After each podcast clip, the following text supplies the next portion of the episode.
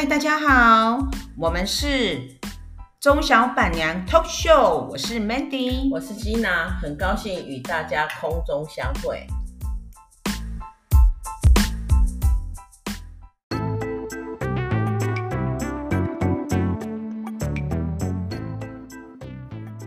哎，Mandy，最近那个房地产这么低迷啊，哈，因为加息的原因嘛，嗯。然后呢，我们要如何呢，让一个收获呢能够成功？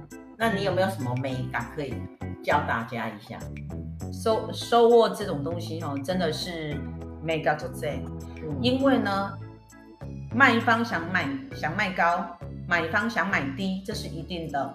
那我们如何让他们彼此都能满意？所以就关系到你的收哦。有时候如果有些有时候有些卖方他是态度很坚硬的，他就你可能没有打底他，就算他也不卖。啊，有些有些可以沟通的，你就会觉得说，哎，不管客人，应该是这样讲了。如果以我的切身经验呢，哈，其实我就讲我最近一个经验。我最近在看一块土地嘛，哈，嗯哼，那这个土地单价假设，我现在讲的都是假设，假设性的，就不要我们我们在节目上讲的任何话都是假设性的，对，请大家不要 不要对号入座，也不用去求证。求证原则上，我现在讲的就是说，假设，因为我最近有有几块山坡地，嗯哼，好啊，假设这一块山坡地呢，我的开价是。是九百万嘛，然后连连着两块，每一块都两分半，都是达到都九百万。嗯，那我就有一个客人来看了以后呢，我就跟他讲说，建议他两块都一起买。嗯，因为这个客人其实他们真的很真的是很 nice 的客人。嗯，这个山坡地呢，一定是有高低起伏，对不对？对。那尤其我的这个又是在边坡。所以它下去到下面的平地是很平，但是要下去的这个路，这个路是有高度的，有高度的。那因为客人他有一位，因为这个他们是一个家族吧，然后有一位大姐她是需要坐轮椅的，嗯嗯，所以当初客人就跟我讲说，他们如果买下来，他开发他一定要让车子可以开到下面去。那因为我这个物件本身就是很棒的物件，他当初当初的规划就已经都有留好。留好汽车的通路，可以让你开到第一阶，因为我这个是山坡地，所以它大概有三阶，哦，所以你的车子可以下到第一阶，但是要到第二阶、第三阶是有困难度的，所以我就建议我的客人两块地一起买，整出一条路，好，然后他们可以下去。下去，对，那客人也在我的鼓励之下，他们也评估了，这这这组客人他看了这块地，大概看了。诶，四四次，嗯哼，嘿，四次左右。然后看完以后呢，我就鼓励他，因为看起来他是有喜欢的，那我就鼓励他说：“你勇敢出价，我去谈。”嗯哼，哦，结果这个客人还真的很可爱，他就给我出了一个大概打了六折的价钱。啊，是哦，哇塞，那怎么成呢？他他就打了六折哦，六折的价钱哦。当下我我就有点头晕，我就想说：天哪！这个价钱是要让我去被地主踢屁股的吗？对呀，对呀。因为如果这个一般来讲的话，地主大概是不可能。不可能。对对，因为打六折怎么可能嘛？对呀。但是我放着我也不卖。对对，真的是这样。那因为我的做法是，不管客人他只要有下卧，我就一定会去谈。所以我会鼓励我的客人说：勇敢出价，我去谈。所以你只要有出价，你就有机会。那果然，我真的就我也会，我也是据实以报跟我的地主沟通，告诉他说，哎、欸，客人出了这个价。那当下这个 moment 有没有昏昏倒？我跟你讲，其实这个 case 真的是我，真的是我说 Mandy，我真的是手气好，然后又运气不错，因为呢，我的地主呢，他也在这个节骨眼的时候，可能他心里也在松动了，因为他这个物件他卖很久了。他之前是给委托给别人，已经卖好几年没有卖掉，没有卖。然后在我手上大概委托我卖一年，但是我一年都有都有带客人，但是客人都不出价，我就没办法。然后这个物件到今年大概是快接近一年。那当下这个这个时候我跟他讲的时候，他就有心动了。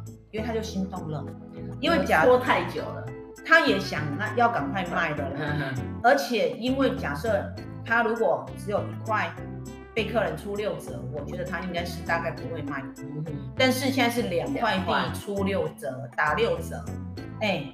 五百跟一千是差很多呢，对啊，那个概念，然后所以我就也很幸运，我这个地主他就觉得说，好，我考虑看看，然后他问我说，你的客人有没有可能加价？其实原则上我认为说我的客人应该是有，嗯，应该是有加价的空间，嗯哼，但是因为我的地主他又不太想为难我，他就觉得说，如果我的客人没有办法下架，没有办法拉价的话。他也很怕把我的客人吓跑，然后他也很怕黄了，因为实在卖太久了。对，他也很怕黄了，好不容易有有人要买，对，然后他就他就跟我沟通说，你觉得如果你觉得不行的话，那他再问问看，好，因为他们有一些内部的作业了。然后他去问完以后，他就告诉我说，哎，好吧，那就这个价钱卖给他啦。我当下我听到的时候，我也是有点惊喜若狂，我真的是有也被他吓到，因为我本来想说他应该会至少要让我拉价个两三次。结果竟然没有，哇！那你有够 lucky 啊。真的，我真的很 lucky。然后我真的觉得我的客人、我的买方、我的卖方，他们都真的是太良善的人了。然后我一直认为说，我真的是手气好，甚真的算是幸运呐、啊。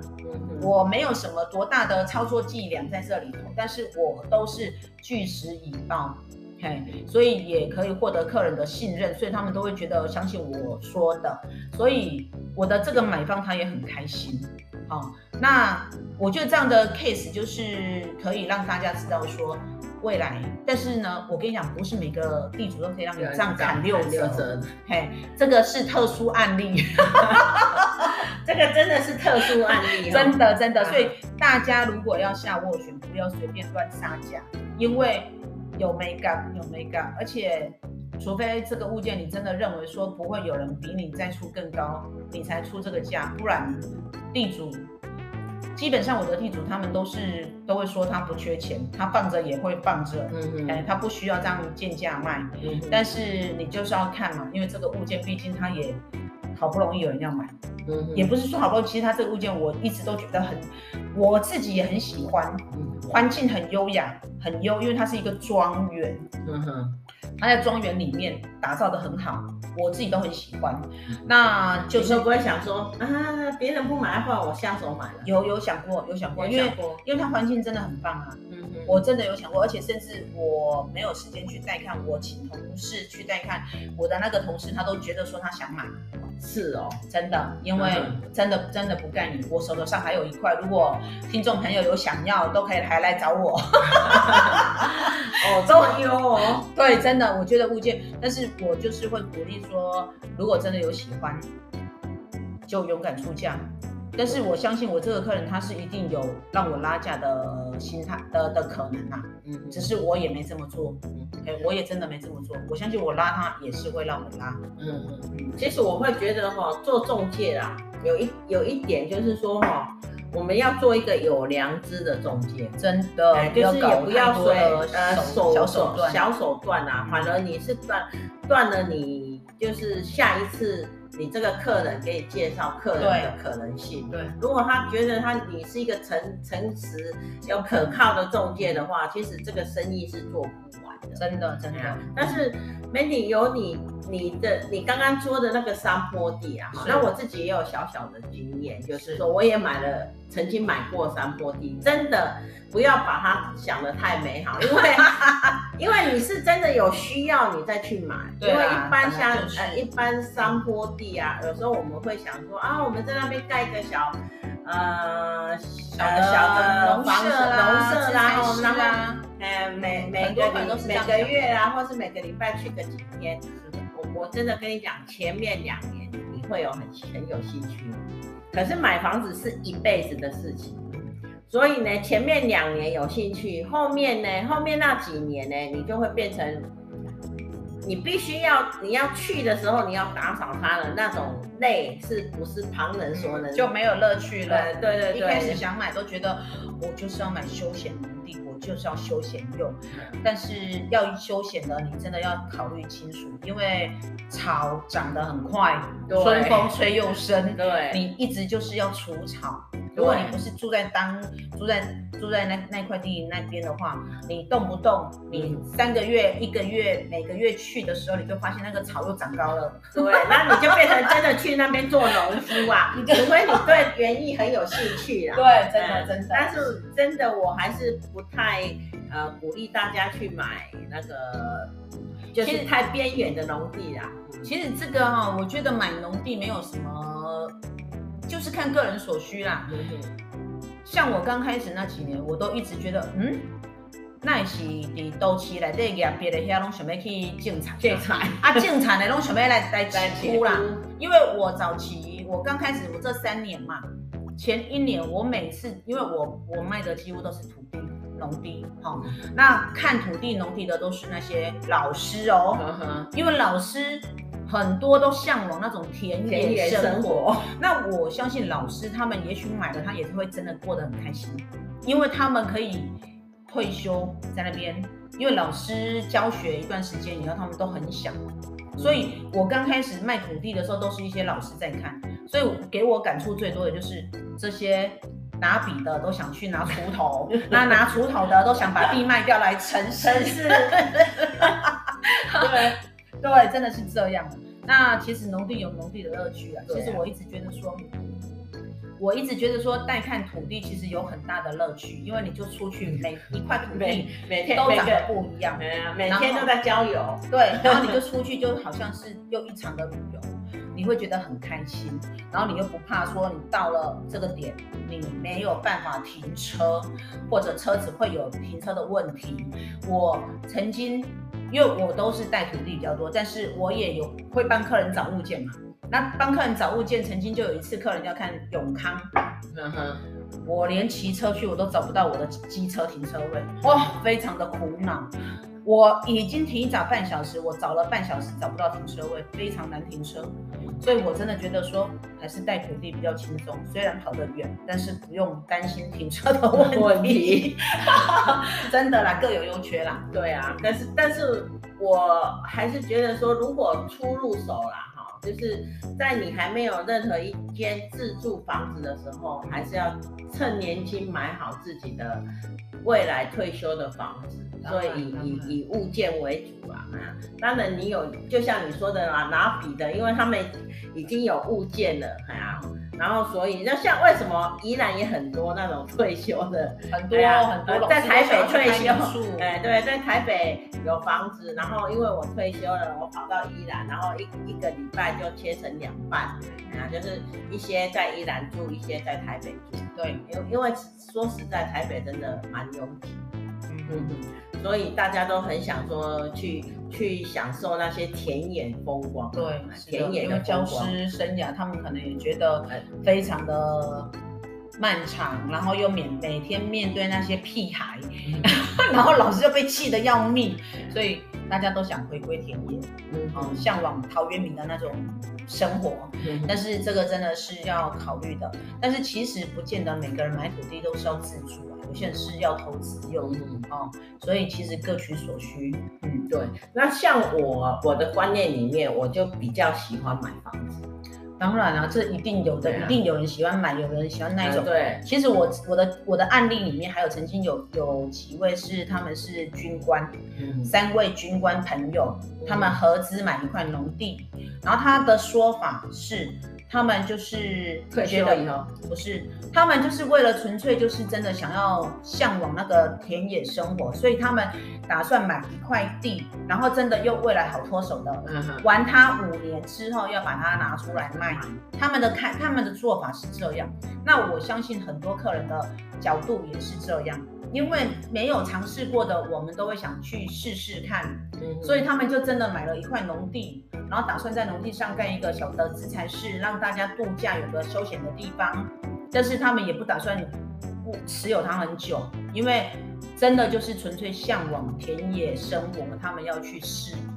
而已。所以其实买土地有它的乐趣啊。对，是是不错的。那对我刚刚不是跟你讲说，我买了呃，我们上一集我们曾提提呃提过哈，基娜本人我是二十三岁开始买买房地产，是对啊。那后来那一间房地那那一间房子呢，我并没有住到，嗯，有转手卖，我就转手卖。为什么？因为刚好那时候对那时候刚好，其实我是其实我的就是看着它这样。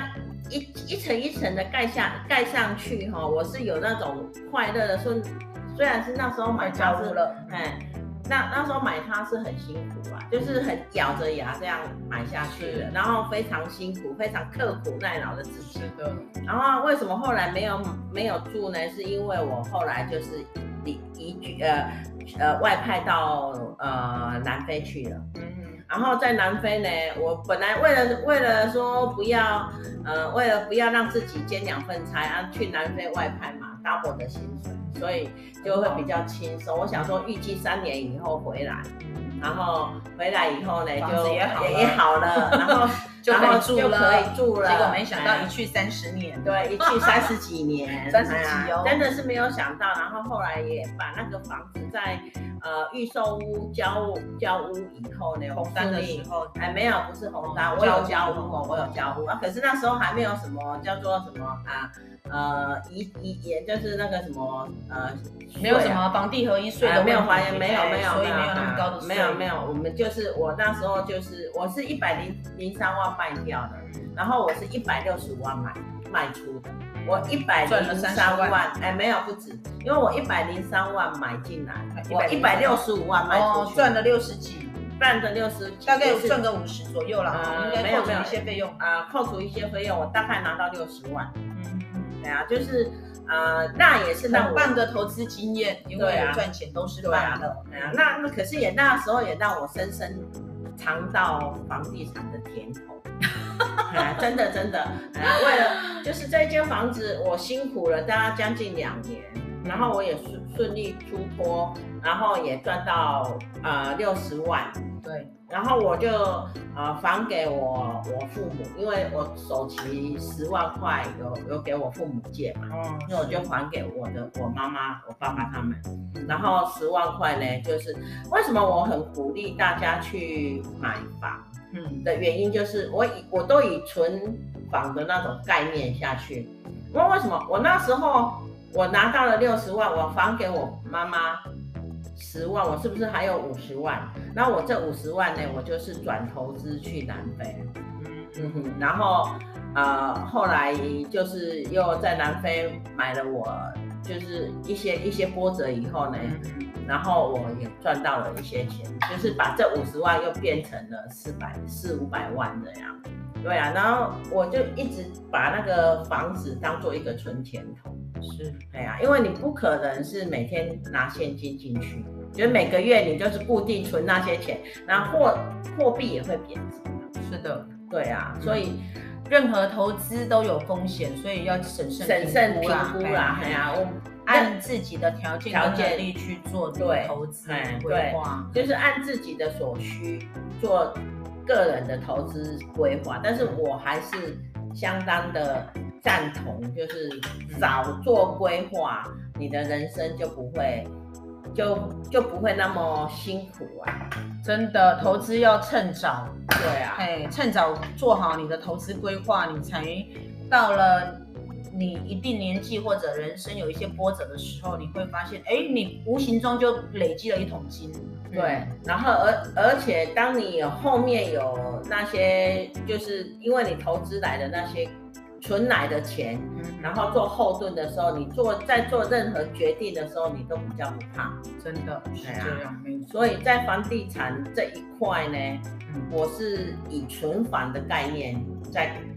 在做，在操作我的那个房地产，因为我没有以投资获利的方向去走，我是以把它当做存钱筒的方向。是是是，对啊，那观念也很正确。对啊，那我不知道 Mandy 你是你你自己对房地产你是用什么概念？你会觉得你在做中介这一方面？我觉得是应该是说，你看到好物件你会出手吗？你自己？哎，这个问题哈，从我从业三年来，很多人问过。嗯啊，但是因为呢，我从业这三年来呢，物价节节高涨，涨到我根本没有办法出手。这个如果说这个是在大概二十年前，可能我就买一堆的啦。啊，但是因为我是这三年才接接。才才开始进入这个房重业，所以呢，这三年又是房重又又是房价一直节节上涨的时候，你根本要出手都来不及。那还有一个重点就是说，因为我大概也只会以换屋为前提，因为我们自己要自住嘛，嗯、我们家的人口也多嘛，嗯、所以大概可能如果我觉得 OK 的物件，大概可能就是。都不是要投资，都是要自住用。嗯，那因为要自住呢，你更出不了手，因为你会拿现在的房价跟我二十年前买的房价比，嗯，你真的会下不了手。对，嗯、其实其实我哈都会跟我的朋友分享一点，就是你自己不愿意去住的房子，你千万不要买。嗯，因为你自己都不想去住了，那你你你怎么去买那个房子？可是这个观点，我倒觉得每个人的想法不一样。你不喜欢的不不代表别人不喜欢。对，但所以我是说以投资为前提。对了对了，如果那那如果说呃你自己，我们投资并不一定会顺利出脱嘛。对。那如果我们以最坏的打算，物件。对啊，最坏的打算就是你自己要喜欢。那我们可以后个几年，就像你。刚刚说的那个例子，我玩它五年，我玩它十年，我自己先先享受享受过过，哎，然后我再来再来卖出这一块土地，那至少你自己要愿意去啊，是啊，不想愿意，你不愿意去的话，也没有什么用啊，对啊，错，对啊，所以我就觉得说，无论做房地产做买卖房子，我们真的不要抱着说它会给我们带来多少奖金。而是我们如果开心就好，对，而且我们如果用那个存存款、存储蓄的概念下去做的话，那自己也会比较轻松嘛。嗯，那其实 Gina 的观念哈，我跟他谈过他的投资的概念，就是他是以存款为出发点，但是他不是以要赚多少钱为主来来出售。所以我都觉得他真的很棒，有赚到就好，我也觉得认同。因为呢，真的是你的物件就是要跑得快，赚得少无所谓。你如果一个物件跑得慢，你的成本就累加上去了。所以有时候真的是看到可以卖的、可以出手了就出手。有些人就真的一定要累积到他赚多少，那你一一等，你可能等个五年。你的成本无形之中又增加了，对，没有错。我我其实我通常都会把，就是为什么我会想要这么快出手？比如说这间房子我已经住了十年了。我会把我十年觉得它的那个均价的租金加上来的话，那我是赚到。对对对，你你如果有住过，然后你再卖，你绝对是肯定是划算的啦。对啊，然后我会觉得说，哦，比如说我也许有两间房子，然后我要卖掉另外一间，然后我会想，如果我这间房子卖掉，可是我这间我已经只有五年了。如果我平均我租出去是两万块，那我这五年也要算租金的。是啊，对啊，没错，没错。对啊，那我这个是也是赚赚上去的。对啊，这个我也是赚到了啊。是，对啊，所以我就赶快把它出，因为我既然想要卖它，就是要赶快收收现为主嘛。是，那不然的话，我就可以一直持有。真的，这这个观念很正确，我也认同。对啊，我也我也一直想说。呃，我一直一直存房，我就想说，我六十岁的话，我就可以卖掉一间房子来养自己好几年。嗯哼，对啊，没错，是的。所以我现在会就是有一点经济，就是呃经济自由啦，哈，财富自由，人家说的财富自由，我是有一点点财富自由。为什么？因为我这几十年来，我以存房的方式在操作，嗯，所以我我一直告诉自己，我六十岁我要开始卖房子。所以房子不是不可以卖的，房子是可以卖的，对。啊，不是不是有要卖的好，卖的精准，卖的在，对啊，要 有财 卖的正确，有有有土司有财，但是我财怎么来？是你要可以卖的，在。必要的时间点卖必要的房子。是的，对啊，就以你当下的条件，你去做你的理财规划。我觉得反正就是你不理财，财不理你，一定要做好正确的投资概念跟跟跟你的规划。嗯嗯，好，我们呃讲房地产也讲了快三集，然后呢，我们就是等下一次有机会再跟大家继续聊。对，Mandy 的中介生涯跟 Gina 的房子存房经验是。那如果大家有想要了解什么部分的哪一个过程或者怎么样的部分，都可以在底下留言，我们会收集这些留言之后再来为大家说明。OK，嗯，谢谢大家，拜拜。拜拜。Música